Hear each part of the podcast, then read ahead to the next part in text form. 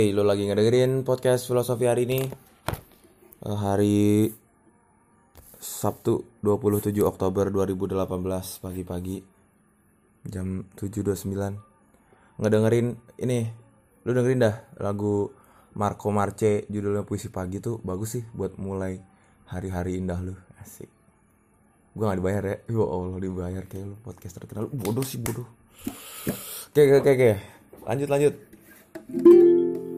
Eh, podcast kali ini akan gua awali dengan sebuah pernyataan dari Mark Manson. Mark Manson. Mark Manson eh, yaitu eh, semua kesialan, kemalangan yang terjadi dalam hidup lo mungkin bukan semuanya berasal dari kesalahan lo. Bisa jadi itu dari kesalahan orang lain eh, orang yang paling dekat sama hidup lu? Bisa jadi orang tua lu atau pacar lu? Atau eh, guru lu dosen lu di di di di kuliah? Ah, mungkin yang kayak dosen bilang kalau lu nggak bisa dapat nilai di mata kuliah dia gara-gara lu update status ngejelek-jelekin anaknya mungkin atau orang tua lu bilang lu nggak bisa beli motor karena duitnya harus dipakai buat bayar SPP lo gitu. Bisa juga eh, kemalangan dalam hidup lu disebabkan oleh orang yang sama sekali nggak lu kenal. Misal lu lagi pesen somai lu nggak suka pedas eh ternyata abang-abang somainya ngasih lu sambal yang pedes banget. Atau eh, lu ke ke tempat fotokopi pas lu lagi buru-buru banget harus ngeprint tugas. Habis selesai di fotokopi eh pas sampai mau dikumpulin ternyata kebolak-balik halamannya.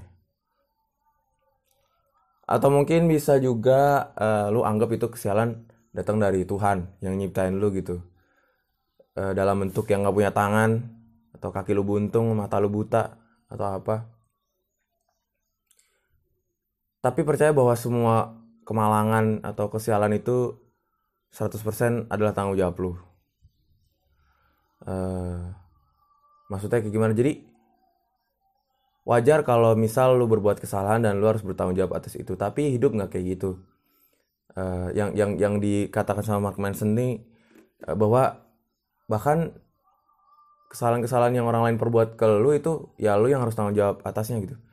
Misal eh, gini, lu di rumah sendirian eh, pagi-pagi eh, jam 2 pagi lu kebangun gara-gara ada orang ngetok dari di, di, di luar rumah lu. Terus habis lu buka pintunya ternyata ada bayi di situ. Jadi bayi itu eh bu- bu- bukan kesalahan lu ada di depan rumah lu. Eh, itu kesalahan orang yang ngeletakin bayinya di depan rumah lu. Tapi kesalahan orang lain itu ya lu yang harus tanggung jawab. Entah itu lu itu itu bayi lu apain? Lu mau jadi anak atau lu kasih ke panti asuhan atau lu umumin ke polisi kayak apa? Tapi itu sa- bentuk-bentuk tanggung jawab lu gitu. Gampangnya gini deh. eh, kalau lu punya pacar misal lu eh, gua deh, gua punya pacar eh, cewek. Nah si cewek ini selingkuh gitu. Terus gua mengurung diri, mengutuk-ngutuk dia gitu kan. Ini bangsat juga nih cewek ini selingkuh anjir. Lu harus tanggung jawab sama hidup gua. Soalnya gua menderita, sakit, sedih gara-gara lu gitu. Misal kayak gitu. Ya emang itu tuh sebenarnya eh, kesalahan dia mungkin. Gua gua gua nggak gua nggak bilang bahwa itu murni kesalahan dia doang mungkin ya. Mungkin dalam suatu hubungan kan bisa juga itu kesalahan gua. Tapi memilih untuk bahagia dan bisa menjalani hidup selanjutnya tanpa minta pertanggungjawaban dia untuk bisa memperbaiki hidup lu tuh pilihan lu gitu. Eh, lu sedih mungkin karena dia. Jadi lu nggak perlu minta pertanggungjawaban dia buat lu harus ke sini lagi gitu, balik sama gua biar gua nggak jadi sedih, tetap bahagia lagi. Ya nggak bisa men, lu nungguin kayak gitu ya lu nggak bakal bakal bahagia dan hidup lu terlalu sempit buat menyesali satu orang doang. Jadi kesalahan dia ke lu itu ya lu juga yang harus bertanggung jawab atasnya. Bentuk tanggung jawabnya kayak gimana? Ya lu harus lebih baik lagi buat cewek lu yang ke depannya gitu. Eh kok jadi cewek lu sih? Cewek gue ke depannya gue juga harus bertanggung jawab terhadap diri gue biar bisa menjadi cowok yang lebih baik buat cewek gue selanjutnya gitu berdamai dengan diri sendiri mungkin bukan solusi tapi cara pertama yang bisa lo lakukan untuk menyelesaikan permasalahan-permasalahan hidup lo selanjutnya. Uh, hmm. Oke, terus uh, kali ini gue mau ngomongin sebenarnya gue gue gue gue gue selalu suka sama anti antitesis antitesis sebuah sebuah ungkapan yang menurut gue lu nggak bisa loh uh, interpretasikan itu dari satu perspektif doang banyak kata-kata dalam hidup ini yang sebenarnya bisa dilihat dari banyak sudut pandang dan saat lu lihat dari sudut pandang lain tuh uh, bakal terlihat sangat berbeda dan itu membuat satu kesimpulan yang berbeda gitu. Uh, kalau lu pernah dengar dulu lah cerita yang ada tiga orang buta sama-sama disuruh datang ke kandang gajah terus mereka satu-satu disuruh pegang yang yang si yang si A pegang belalainya yang si B pegang kupingnya yang si C pegang buntutnya atau kakinya. Mungkin mereka punya interpretasi berbeda-beda soal gajah-gajah itu apa sih? Terus mereka ditanya. Gajah tuh panjang uh, gede gitu kan. Pasti yang yang yang dia ya dia pegang belalainya gitu. Enggak enggak. Gajah tuh gepeng gitu. Apakah semuanya salah? Apakah salah satunya ada yang benar? Walaupun kita nggak tahu mana yang salah mana yang benar, paling nggak kita kalau bisa mengumpulkan semua persepsi itu dari sudut pandang kanan kiri atas bawah depan belakang kita bisa menggambarkan permasalahan itu secara utuh. Mungkin kalau tiga orang ini diskusi terus bahas gajah tuh apa sih jadinya? Oh depannya panjang oh belakangnya butuhnya lebih kecil panjang juga sama. Kakinya ada empat terus kupingnya ada dua gepeng-gepeng gitu mungkin. Lu bisa menemukan informasi atau kebenaran secara utuh gitu ada kan kemungkinan kayak gitu? Jadi gue sempat coba buat ngelihat berbagai sudut pandang lain dari sebuah statement atau kesimpulan yang uh, beredar di uh, paling nggak di lingkungan gue circle circle anjir sama buat gue sih. Eh bukan sama uh, lingkungan gue lah lingkungan pergaulan gue gitu. Ini beberapa juga udah gue masukin ke story filosofi hari ini gue di IG oke yang pertama uh, gini. Kalau tangan kanan memberi eh ini kayaknya hadis deh. Ah, gue bukan maksud buat ah nggak tahu sih. Gini aja deh ini anggap ini sebuah petuah bijak. Uh, gini. Kalau tangan kanan memberi tangan kiri nggak perlu tahu. Ini uh, bener kan ya? Maksudnya kalau lu mau ngasih sesuatu kalau bisa uh, jangan sampai uh, orang lain tahu mungkin maksudnya kayak gitu. Tapi ini benar kalau dalam situasi dan kondisi yang benar. Uh, lu lu lu berniat buat nggak ria lu lu pengen ikhlas gitu kan nggak semata-mata buat pamer. Tapi ini bisa jadi berbeda kalau lu mikirnya gini.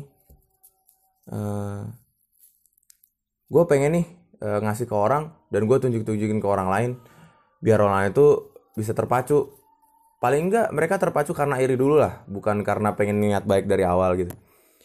Nanti bakal lama-lama mereka uh, uh, lama-lama mereka bakal ini kok tahu bagaimana nikmatnya ngasih orang senangnya uh, ngelihat orang bahagia karena kita ngasih sesuatu yang sebenarnya kita nggak perlu-perlu banget gitu. Ada kan orang yang kayak gitu pasti dalam hidup dan lu dan di situ juga lu bisa ngambil kesimpulan bahwa kita nggak bisa ngejudge orang sebegitu gampangnya coy dari apa yang dia lakukan dan terlihat sama lu gitu. Lu nggak tahu sama sekali niat hatinya orang tuh. Juga paling males juga ada orang nyala nyalain atau ngebenerin ngebenerin uh, seseorang. Walaupun gue juga sering nyala nyalain orang sih. Tapi paling nggak uh, dari respon itu lu bisa tahu sebenarnya orang itu niatnya apa gitu kalau emang dia niatnya baik bakal nggak ada masalah. Kalau emang niatnya buruk pasti ada masalah kalau di diomongin kayak gitu. Uh, kalau tangan kanan beri tangan kiri nggak perlu tahu. Terus yang gue mulai uh, kembangin lagi tapi nih ya tapi kalau tangan kanan lu minjem tangan kiri harus harus ikut mengembalikan gitu. Ya gak sih? Jadi apa yang sebenarnya ada kebaikan yang keluar dari lu mungkin efeknya lu nggak perlu tahu. Itu tuh duit misal lu ngasih duit. Itu duit mau dikemarin sama orang. Yang penting selama itu kemaslahatan gitu mungkin ya sama yang orang terima itu lu nggak perlu tahu sih. Misalnya ya udahlah gitu. Tapi kalau ada suatu hal yang dilakukan sama lu hal buruk yang dilakukan sama lu secara keseluruhan kesadaran lu harus bertanggung jawab atas itu semua. Nggak bisa cuma setengah-setengah gitu walaupun emang itu susah sih. Gitu gak sih? Gue rasa sih gitu. Uh, walaupun ya, ya itu tadi walaupun uh, pelaksanaannya mungkin susah sangat susah. Banyak hal-hal tapi paling gak lu gue harap setelah ini lu bisa punya niatan buat kayak gitu gitu dalam menyikapi permasalahan yang datang sama lu. Itu yang pertama ya. Oke yang kedua ini uh, ini gue bikin bikin sendiri juga sih. Uh, kalau kalau lu nggak suka hujan gini gini. Ada ungkapan bahwa uh, oh Pidi baik pernah ngomong gini aku adalah hujan. Kalau kamu kalau kamu aku adalah hujan. Kalau kamu nggak suka hujan-hujanan silahkan berteduh ya kan? Uh, jadi ungkapan Pidi baik ini uh, benar secara ya metaforik lah. Lu lu, seba, lu diibaratkan sebagai hujan. Ya sama halnya dengan uh, kalau lu nggak suka hujan ya lu berteduh. Bukan hanya berdiri diam kemudian sakit gitu. Itu tuh sangat relate sama banyak orang sih. Uh, kalau lu udah tahu ada hal yang sebenarnya lu suka tapi terus-terusan nyakitin lu ya lu harus sadar bahwa itu tuh cuma kesenangan permukaan doang gitu. Gue mungkin kalau itu yang dinamakan cinta itu buta shit. Gue harus ngutip kata-kata yang gue sebenarnya. Gak gak ya mungkin kenapa cinta itu buta tuh kayak gitu gitu. Banyak orang yang jadi nggak sadar kalau dia tuh sebenarnya disakiti. Dia cuma seneng kalau dia dia cuma mencintai diri sendiri aja sebenarnya. Dia takut dikecewain dia takut dapat penolakan. Makanya dia nggak mau ninggalin orang itu. Padahal dia terus terusan disakitin itu antithesis dari yang dari pernyataan itu gitu bahwa lu tuh nggak bisa loh mencintai orang itu seutuhnya. Lu harus membenci sisi-sisi buruk orang lain itu biar lu bisa ngekritik itu loh. Jangan cintai aku apa adanya tulus tuh bener. Lu nggak bisa mencintai orang tuh sel seluruhnya gitu. Lu juga eh, itu tadi lu harus benci kekurangan dia. Lu bilang sama orang itu gini lu punya kekurangan ini bisa nggak kita sama-sama cari solusi atau bisa nggak lu dulu cari solusi atas itu gitu. Biar gue tuh tambah cinta sama lu gitu. Asik asik asik gak sih? Tapi itu make sense banget sih lu harus ngomong gitu sama pasangan lu. Kalau lu sayang sama dia lu harus kasih tahu kekurangan dia dan come on kita bisa perbaiki ini bareng-bareng gitu. Asik. Cie gitu. Bucin banget omongan gue nih. Enggak, itu yang kedua. Terus yang ketiga ini. Uh, jodoh nggak bakal ke mana? Shit lah jodoh nggak bakal ke mana. Lu kalau nggak eh, berarti ya uh, kalau lu nggak nyat kalau lu nggak ke mana-mana lu nggak bakal ketemu jodoh lu tai lu. Tai lah orang yang ngomong jodoh nggak bakal ke mana aja kalau jodoh nggak bakal ke mana kalau nggak kalau lu nggak kejar ya nggak bakal ketemu gitu. Aneh banget sih orang yang ngomong kayak gitu.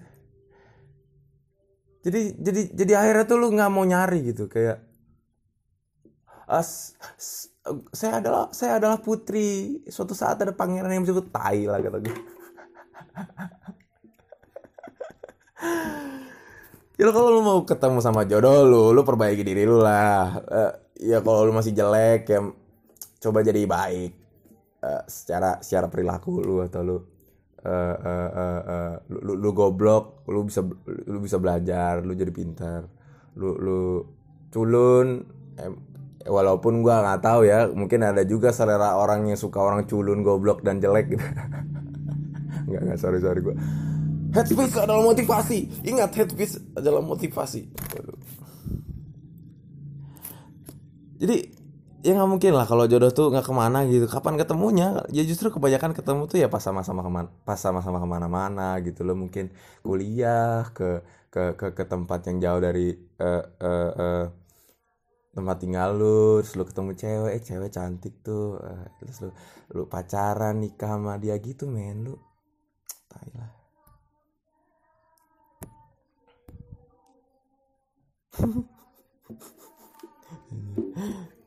tuh tuh tuh tuh ketiga uh, antitesis dari pernyataan-pernyataan uh, yang ada di sekitar uh, uh, uh, uh, lingkungan gua dan mungkin juga sangat relate sama lingkungan lu gitu. Selanjutnya mau gua bahas tuh uh, gini. Gue baca di salah satu postingan Instagram di akun dakwah gitu. Bunyinya gini sorry sorry sorry. Uh, bentar bentar. Gue cari dulu ya.